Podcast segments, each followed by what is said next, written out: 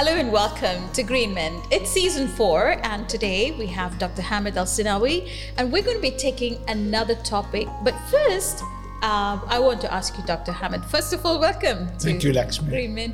Uh, how you enjoy traveling? Yes. Is that one of the stress busters you use? Exactly. I think traveling is fun. It's also a chance for you to relax and get outside your uh, social bubble, your uh, comfort zone. Uh, traveling means that you're exploring new places. You go outside your routine, daily routine. So there's always something to look forward to. Every day can be different. Mm. You can make adventures. And also, you can, to some degree, you know, act younger, you know, take mm. pictures, uh, wear something different, uh, you know, kind of shake your routine daily and style. get out of the comfort yes, zone exactly, too. Yes. Whereas this is exciting, not a challenge when you're on a Yes. holiday. Yes. Now, as always, uh, season four, we have a life story to look at. Good. And this is from your own clinic, but we, it's total anonymity Yes. is maintained. A couple has been trying to conceive a child for over 10 years. Eventually, the wife gets pregnant through IVF, and the couple were very excited listening to the heartbeats on the scan. They even named the baby boy. But on the fifth month, the wife becomes unwell and needed hospital admission because of very high blood pressure, which did not respond to medication. Now, the doctors suggested terminating the pregnancy. The husband described carrying the body of the baby for the burial. Yes. And both had difficulty grieving and eventually grew apart. The husband began to spend long hours at work and having difficulty sleeping. They ended up separating. The husband became depressed and thought of even committing suicide. So it's a very sad It story. is, yes, it's actually one of the most difficult uh, case to work with, especially when you see the person describing his state and breaking into tears. We're talking about a young Omani male who's, you know, usually men don't cry, but this guy was in severe distress. Uh, it was difficult for uh, me to kind of you know we talk about empathy and with empathy the idea is that you put yourself in the other person's shoes literally in a sense that you try to picture their emotion live their emotion. And the usual when people tell you something like this you could see like you could say something like uh, i understand what you're going through and in fact even if i try and i if i kind of try hard i find very painful to picture myself without my kids and I think I learned that uh, to value things in life that we take for granted. We're talking about young couple, him and himself, his wife, trying desperately, and uh, he was describing that because every time they try, it doesn't work. So they kind of were expecting it not to work, and it was easy to move on from. But when you get very close, they paid for this. Uh, IVF in, in vitro uh, fertilization. Uh, they paid for the procedure. It takes lots of timing. It takes uh, lots of uh, patience and uh, the excitement. They, they- he said we kind of they developed a link, a bond with this unborn child. And when the wife became unwell, it was a question of, I mean, obviously, there's no way they could compromise her life then because the, the fetus was unable to survive anyway. Okay. And although the doctors tried their best, she was close to dying. And, you know, it's a, an ethical dilemma, but in, in a sense that there's no way you could sacrifice the life of the mother because obviously the, the, the fetus, you're not intentionally uh, uh, terminating it, but there's no way you could uh, save the mother. yes. yes.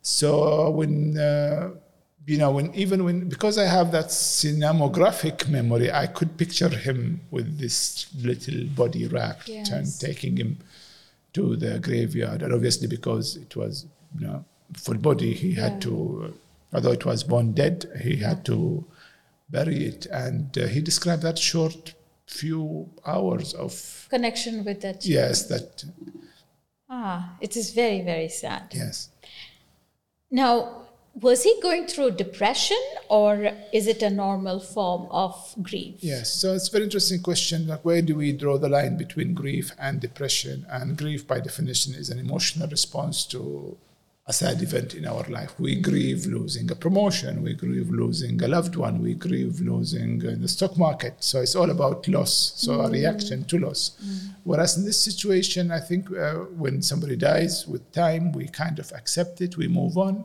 But for him, it became more complicated. It went past the grief time, mm. and uh, he manifested with uh, serious symptoms. He was clinically depressed, as okay. we called it.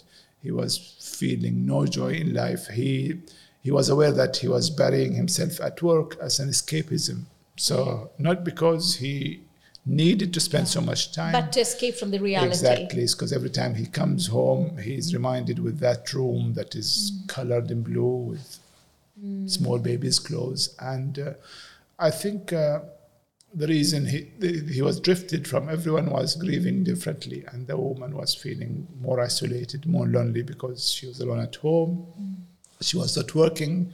He would spend long hours in the office. So they, she felt aimless she felt aimless and in, in a sense that they they're the only ones who could understand each other's pain so it was right. difficult to talk to outside. And to be honest, I was quite, uh, I find quite painful that they were separated. And I even asked why, why couldn't you, you know, because this is a common pain. You understand mm. each other. Mm. He said we just couldn't because we get reminded of that of, of the yeah. Yes. Every time I see her, I remember the boy that he could have, and you know, uh, I wouldn't.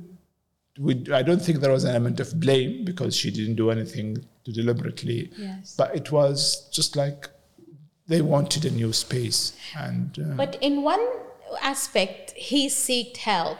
Yes. And we don't know what she is going through yes, even yes, today. Yes, obviously, after the separation, the divorce, she moved to live with her parents. Uh, he remained in his uh, flat, and uh, when he describes about thoughts of ending his life, the only thing he says that stopped him is that um, the fact that it is haram and um, he didn't want to end his life this way. But also, he worried about his mother because he felt pain for losing the child that he only held for few hours. What about mom who brought him up and you know? Yes all those so, years. yes. So he it's his values actually that helped yes, him. yes yes and, uh, and and when somebody is depressed like that what needs to be done is it therapy or is it medication? Well, again, it depends on the severity. But in his case, uh, his depression severe? was quite severe. He needed medication. In fact, okay. he uh, he had a combination of uh,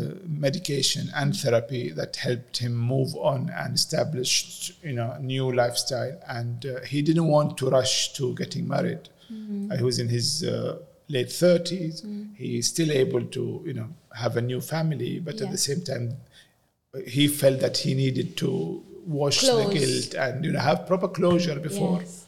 you know moving into a new relationship with his package. Now uh, there are two questions that comes up looking at this uh, life story. What could have helped as a couple for them?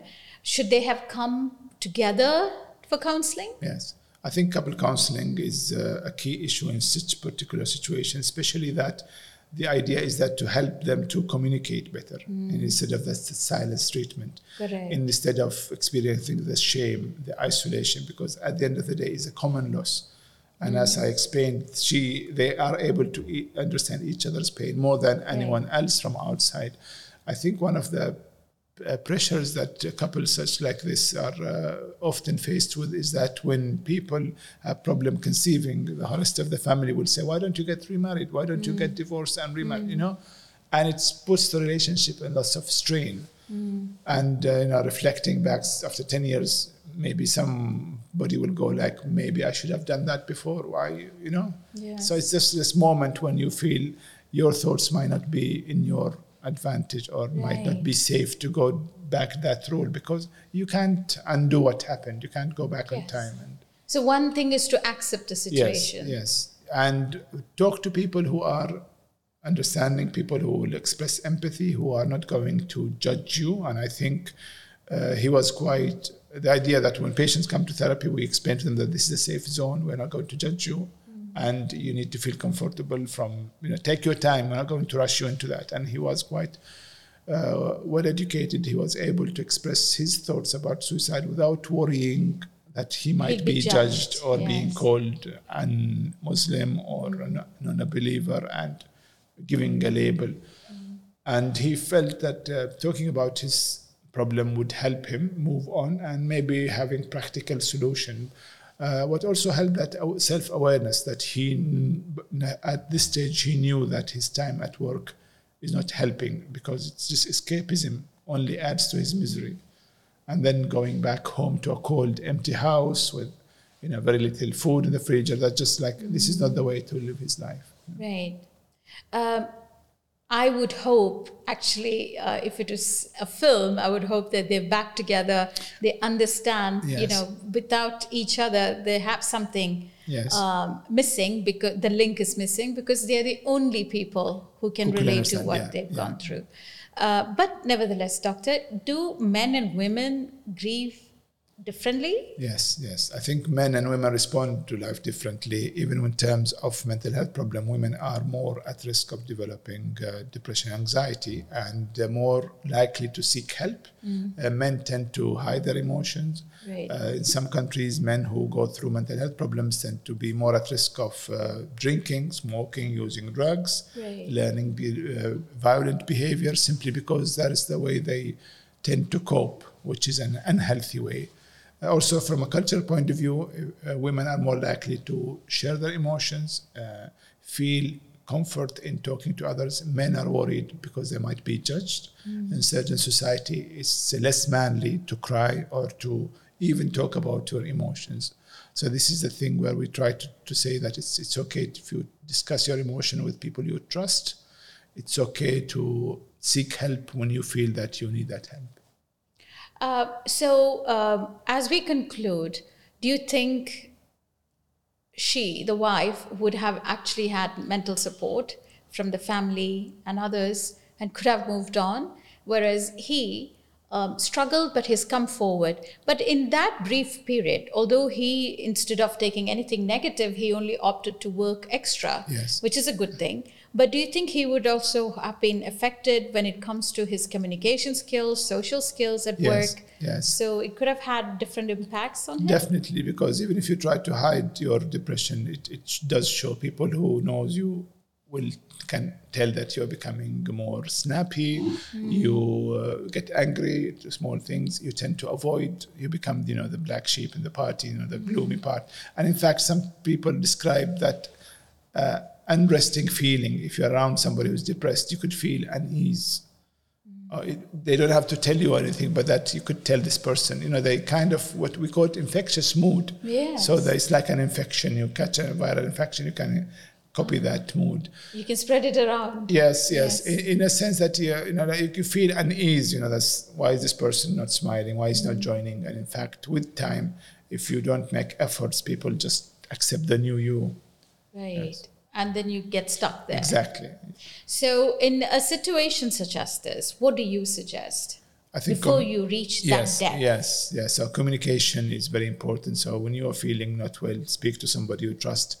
It doesn't have to be a professional if it's a minor issue. I'm not saying that we all- all go have to go to therapy, but you could start by having an open discussion with somebody you trust, somebody who's going to listen to you, not necessarily judge you. If that doesn't seem to help, if you are experiencing uh, dysfunction in your daily activity, if you start to have unhelpful thoughts, then it's time to seek consultation. On that note, I'd like to say thank you very much, Dr. Hamed Asnawi, for this edition of uh, GreenMent looking at grief. Thank you, Lakshmi. And I'm Lakshmi Kathanath with Nasra Al Harasi and Ali Jawaish. Thank you for joining us.